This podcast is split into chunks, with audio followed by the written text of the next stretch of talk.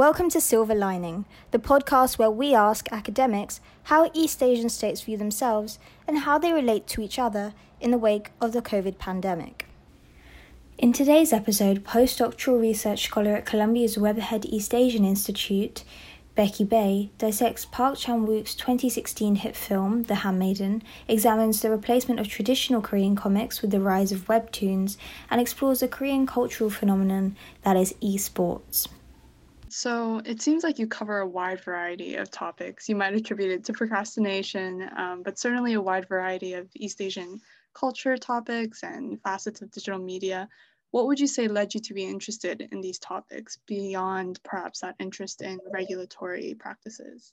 There were a couple of different things. Um, on a very pragmatic note, um, I had been taking um, uh, Chinese and Japanese language um, throughout my uh, graduate studies, and I kind of wanted to use that. And there aren't actually a lot of time periods where all three can come into play usefully, um, mm. because during the Cold War, um, well, the Chinese, the mainland Chinese PRC film um, scene is rather uh, it's, it's, it's, a rather separate entity from the Korean or Japanese industries, um, where, where, there's quite a lot of you know overlap and, and interaction.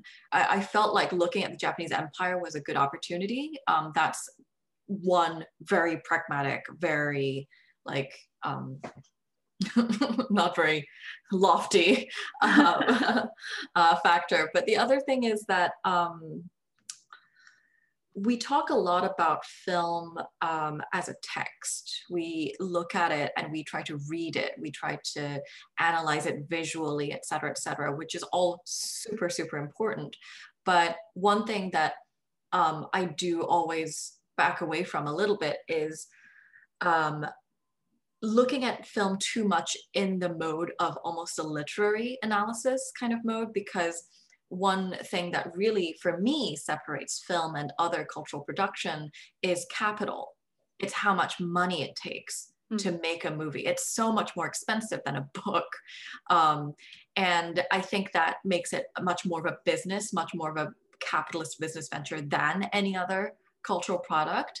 And I think that opens up a lot of interesting um, areas of research, um, like regulation, um, like the regulation of how theater uh, owners tend um, conduct themselves, how how um, how film is funded, etc. Uh, so yeah, I really found myself drawn to that um, aspect, and um, yeah, so regulation was for me like uh, a really useful window. Okay, got it. Well, I mean that's a great segue into our next section, which will be about the Handmaiden. So your article on the Handmaiden, um, Park Chan-wook's 2016 colonial film, covers the story of Suki, a Korean pickpocket who is brought in on a scheme of Count Fujiwara to swindle a rich Japanese heiress, Hideko, out of her fortune. This is taken right from your article, by the way. I'm sure you recognize it. So Suki becomes Hideko's handmaiden to sway her to fall in love with Fujiwara, but instead, Suki and Hideko actually end up falling in love with each other instead. So, in your article about this film, you argue that the film engages and subverts common tropes in the portrayal of the Japanese colonial era in contemporary Korean cinema, what are some of these common tropes that you see and why are they often used? So the main sort of two uh, tropes that I identify are that, um, first of all, a lot of these stories, and I'm basing my analysis mostly on films from the 2000s and 2010s, um, which tend to share um, um uh, these characteristics. Um, so these films tend to have a narrative of, um, so one common trope is a man who, uh, someone who is rather apathetic to um, the colonial status of Korea, who is rather apathetic to the politics of that, becomes awoken to why this is an issue, why this is a problem. And it sort of, so the film then um, tracks their trajectory into becoming more heavily involved with the independence movement, with really much more explicit forms of resistance. That's a whole suite of films right there.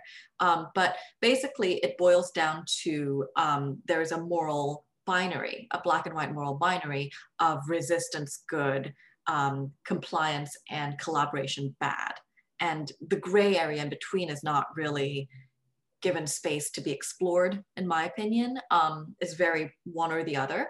So that's one bit. One bit.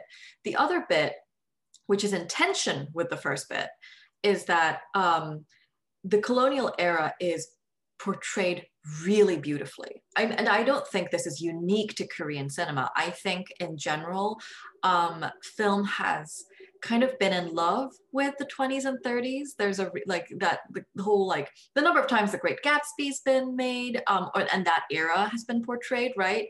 It's um, it's this 20s, 30s flapper vintage glamour like you know that just looks great on screen um, and that's definitely a part of this. So um, the movie that I um, use as a, a, key example is Assassination from 2015. So that film, about 20 full minutes of it takes place in a department store. Um, and, you know, uh, it's this sort of area of this consumer culture and wealth and frippery um, and, you know, all these people who are not paying attention to the to the national cause or whatever, but also it's gorgeous. It's absolutely breathtakingly beautiful. Um, and the big set pieces happen there. So there's this tension between um, having this attitude toward the colonial era, this moral attitude, this moralizing attitude, but also kind of being in love with it visually. Right. Well, let's start off with that first trope about there being a very distinct moral binary. In this film, none of the characters are particularly valorized for anti Japanese resistance, and in fact, there's a queer Japanese Korean love story. Do you think a conventional love story between a heterosexual couple, even if it were Japanese Korean, would have had the same effect? No. Um, I think um, the queerness is core to you know obviously there's class differences involved here but i do find that the queerness um, essentially allows us to leapfrog over um, the way that net nation can get gendered in these kind of relationships. Um, mm-hmm. so if you look at propaganda films from my own main research period, you get a lot of um, so there are two films that where there's a Korean man who kind of gets together with a Japanese woman. And the whole idea behind that is these films are films that encourage Korean men to enlist um, to fight in World War II. And the implication is by joining the military, you become a true Japanese citizen, and that comes with a Japanese wife. Right. So there's there the way that I think jet like gender inevitably gets mapped onto nationality like this film i think is does manage to avoid that wow that's amazing and in terms of its commercial success the queer theme of the film seems to potentially be at odds with the mainstream korean commercial film industry is that true to some extent you know i think it's actually a bit more of a nuanced topic that one because I had the privilege of um, listening to the director speak on this in a Q&A, and I was really struck by what he said because for one thing, he, while, you know, obviously the queerness is such a core part, um, he also said that the film benefits from being a genre film. So it's a heist film in many ways. And so you know, he didn't want the audience to be like, oh, look, two women getting together. He wanted them to get into the love story where, like, oh, no, you guys aren't supposed to fall in love because she's supposed to be swindling the other one. Right. Um, so, in a way, like, he wanted the queerness to be really natural. But the other thing he said that I found really striking was this film couldn't have been made and been as successful without all the queer films that came before it.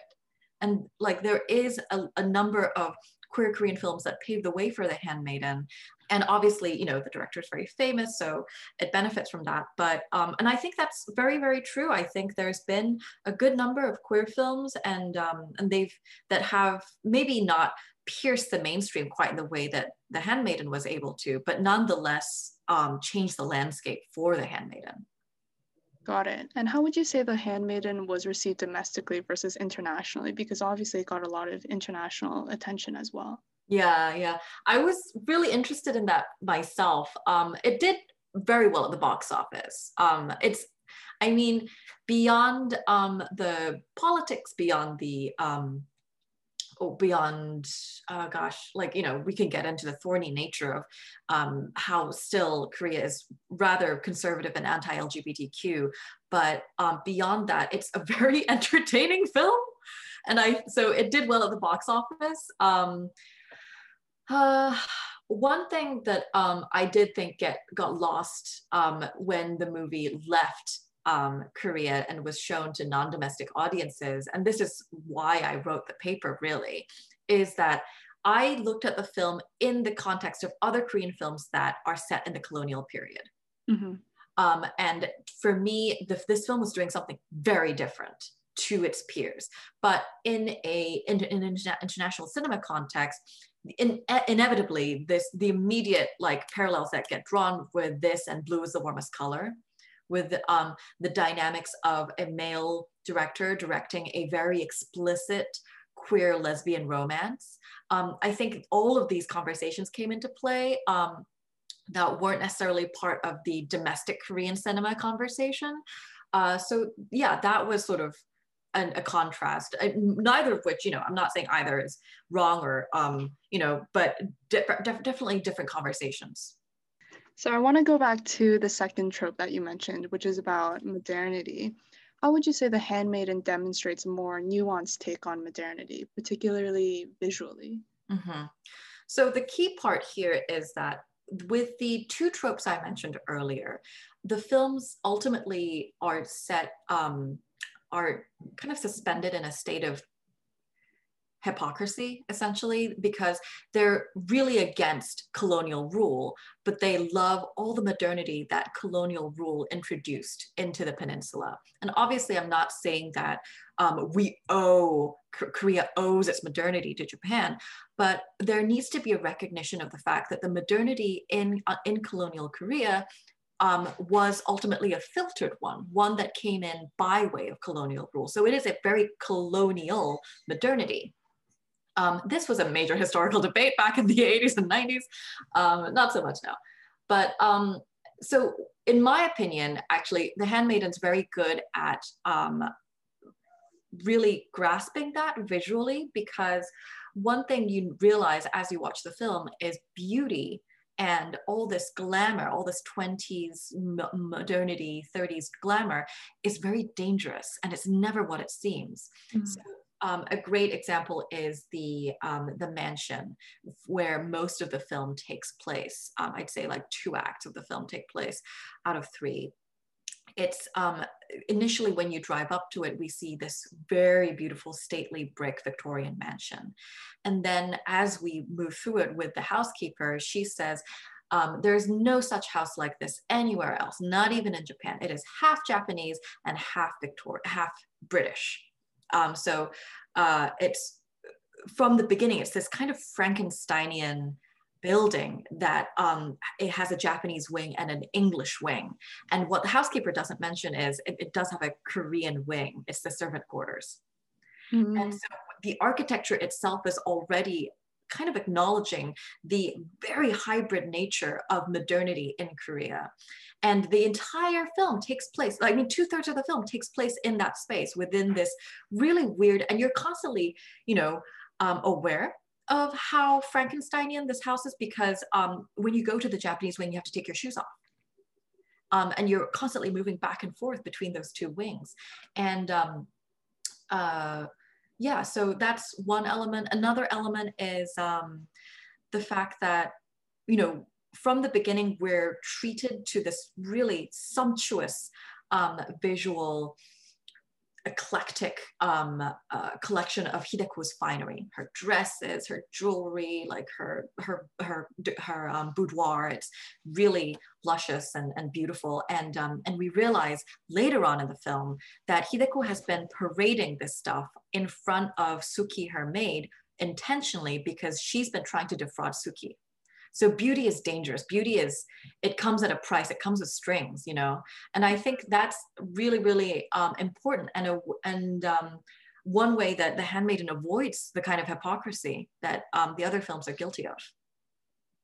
Right. So something else that's also very important in the film, beyond these two subversions of these two tropes, is the role of erotica. So can you speak to how erotica evolves from a means of oppression in the first act to one of more appropriation and even empowerment in the second act? Yes. So this is an argument I make. But I, I am also cognizant of the fact that, you know, not everyone liked the film, not everyone agrees that the erotica is in fact empowering and the eroticism is empowering because again, because we've seen um, you know, the, there were allegations of sort of abusive behavior on the set of um, Blue is the Warmest Color, for example. Um, you know, I think we do have um, good reason to be cautious and wary of um, explicitness of, of, of, explicit graphic portrayals of um, especially between women uh, when directed by a man um, we're not past the male gaze right um, but having said that um, and i don't think the sex scenes in the handmaiden are perfect. I think like oh Park Chan-wook, like your your dude is showing you know like um uh and and I, I, don't know how cognizant he is of um, sort of you know oh I am a male director doing this, but um, the main thing is that for me the way that erotica evolved here so uh, I think the pivotal scene comes in Act Two, where Hideko is. Um, so she's been trained by her uncle since um, since she was young to read erotica effective, effectively, you know, performatively. Basically, um, uh, be able to read it well um, to a male audience, and within that performance, she basically becomes cast like almost like a mannequin or something um, within the fantasies of these men. And she's constantly pinned under their gaze during this, these performances. And in one of the scenes, um, the, the mansion goes through a blackout. And Hideko is, for the first time, able to be alone with the material in a way. She doesn't have these male gazes on her, and she's able to just sort of actually read it for herself um, as much as that's possible in that moment. And the, immediately the scene after is her trying out the position that she read about with her maid, with Suki. And um, so that's sort of one way that I think the film does convey like um, sort of what what if you used it for yourself though what if you can mine your pleasure your own pleasure from something that was oppressing you and the film doesn't make any bones about the fact that this erotica is a, a divisive oppression, or at least it, it, was being used in that way, because um, there's this amazing cathartic scene where Suki finds out about the library and everything that was in it, and she trashes it. She she really screws up that library, and it's very cathartic and emotional to watch because she's like, "Is this what they've been making you do?" Like I, that's I'm not having that and that's not okay with me and she she really screws that library up it's, it's pretty fantastic um and also I was watching it with a friend once and she lost her mind because she studies erotica for a living. like Japanese, she was like, no, don't do this. Stop it. um, but uh, also like there are a lot of like really important visual cues throughout the movie. So um, one element is um, one plot side side plot is um, Hideko is at the mansion with her uncle because her aunt, so her blood relative was her aunt, and she her aunt was married to this uncle, and the aunt later died. She hung herself from a tree. And so since that moment, she's kind of had this morbid fascination with that tree and she hangs from it with her arms like like and, and the film angle is sort of always reminiscent of the aunt's own hanging um, and it's this sort of very precarious you know um, like precarious position that she's in, sort of always thinking about her aunt's death. And later in the film, she, um, when she's escaping from the mansion with Suki, there's a moment where she, they have to um, climb over a, a, little wall and she sort of falters a little bit. And Suki builds a little staircase with their suitcases and she's like, come on, I'll like, you know, just step on, step on these. And she jumps up um, onto the suitcases and onto the wall. And she just has to make a little jump down. But in that moment, the camera go again is like a medium close up and it she jumps and it looks like she's she's almost it's, it's almost like a hanging scene. Um it's it's the, that kind of camera angle and movement. And um but that's an escape. It's not a death. Um so all of these visual cues that bring back these moments of oppression and pain and trauma and but recast them into moments of escape and catharsis and um, and, and pleasure for oneself um, I think the film does a really good job for me, for me. Um, but personally, I find the erotica to be also be really that that evolution to be inspiring because it I think it um it at least it it, it uh, articulates a way forward for thinking about oppressive histories like um you know I think a lot about colonial era films and how they recreate um, the situations and the oppression and the pain. And you know uh, what what what are the generative productive ways forward? You know why do, do we have to keep recreating it? Because in some ways by recreating pain you are actually recreating it. You know mm-hmm. you're, you're, you're reinscribing things. Um, and i think this film is like but what if what are the ways we can use it for us you know i, I think that's the question this film um, throws at us in a way with the erotica evolution Wow, that's completely fascinating. We wanted to move on to a different medium that you've also written about, which is comics. Mm-hmm. And in one of your articles, you discussed the decline of manhwa, which is which Korean print comics, and the rise of webtoons, um, which are online comics. Mm-hmm. How did the transition from manhwa to webtoons happen, and did any socioeconomic changes accompany it? So I think that's probably a question that requires a much more thorough history than what I'm capable of conducting right now. But um, I will say the decline of manhwa was kind of already an ongoing process. And what I mean by that is manhwa, like comics artists, you know, um, one perennial issue that they face is revenue stream. And the revenue stream in Korea was kind of already cut at the knees because a it's a smaller domestic market than Japan. In Japan, like it's it, they're about twice, uh, 2.5 times the size of Korea's population. So just by scale, um, artists tend to have a larger revenue stream. But the other thing is, in Korea, um, the standard way, when I was growing up in the 90s and 2000s, the standard way to read man- manhwa was rentals. You would rent them from a rental store like block, like like blockbusters back in the day that means that um, books would get bought by the stores but not by the readers um, and this is sort of unavoidable because you know kids only have so much money kids can afford like 50 cents for um, and then that becomes the price of manhwa right? Like you, are not going to pay two three four five dollars for a volume. You're going to pay to rent it. And when you rent something like it's not just you know oh this is how that's how much money that thing is worth. It's also the socio-economic associations you make with that thing. Manhwa became a rental product um, and I, I think that sort of brought it down in the socio-economic association we had with just even the the the job where if you were a manhwa artist. I, I used to want to be one. I used to want to draw comics as a kid, and my mom was like, absolutely not. absolutely not.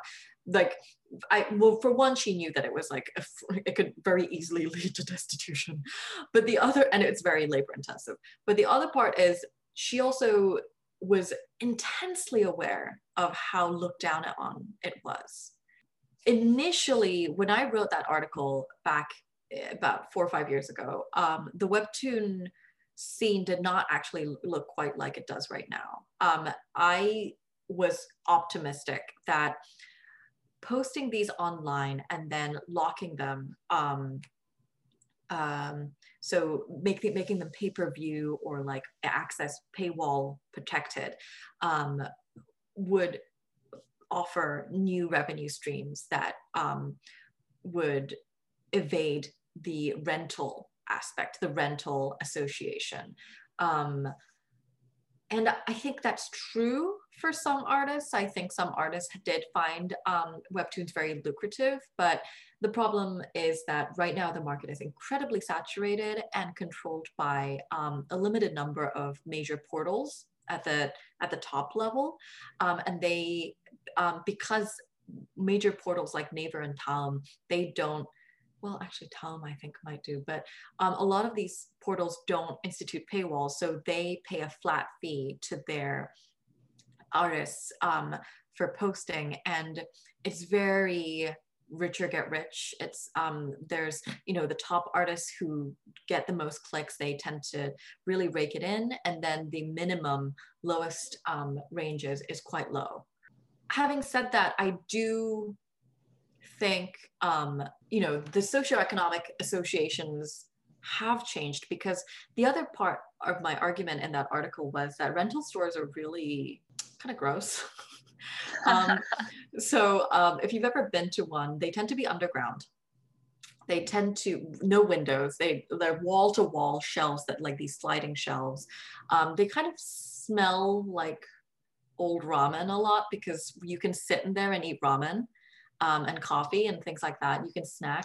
And everything is kind of sticky because like food. So it's this inherently like ah, space that you you're not intending to stay there forever. You're, you're there to pass a two two to three hours of time.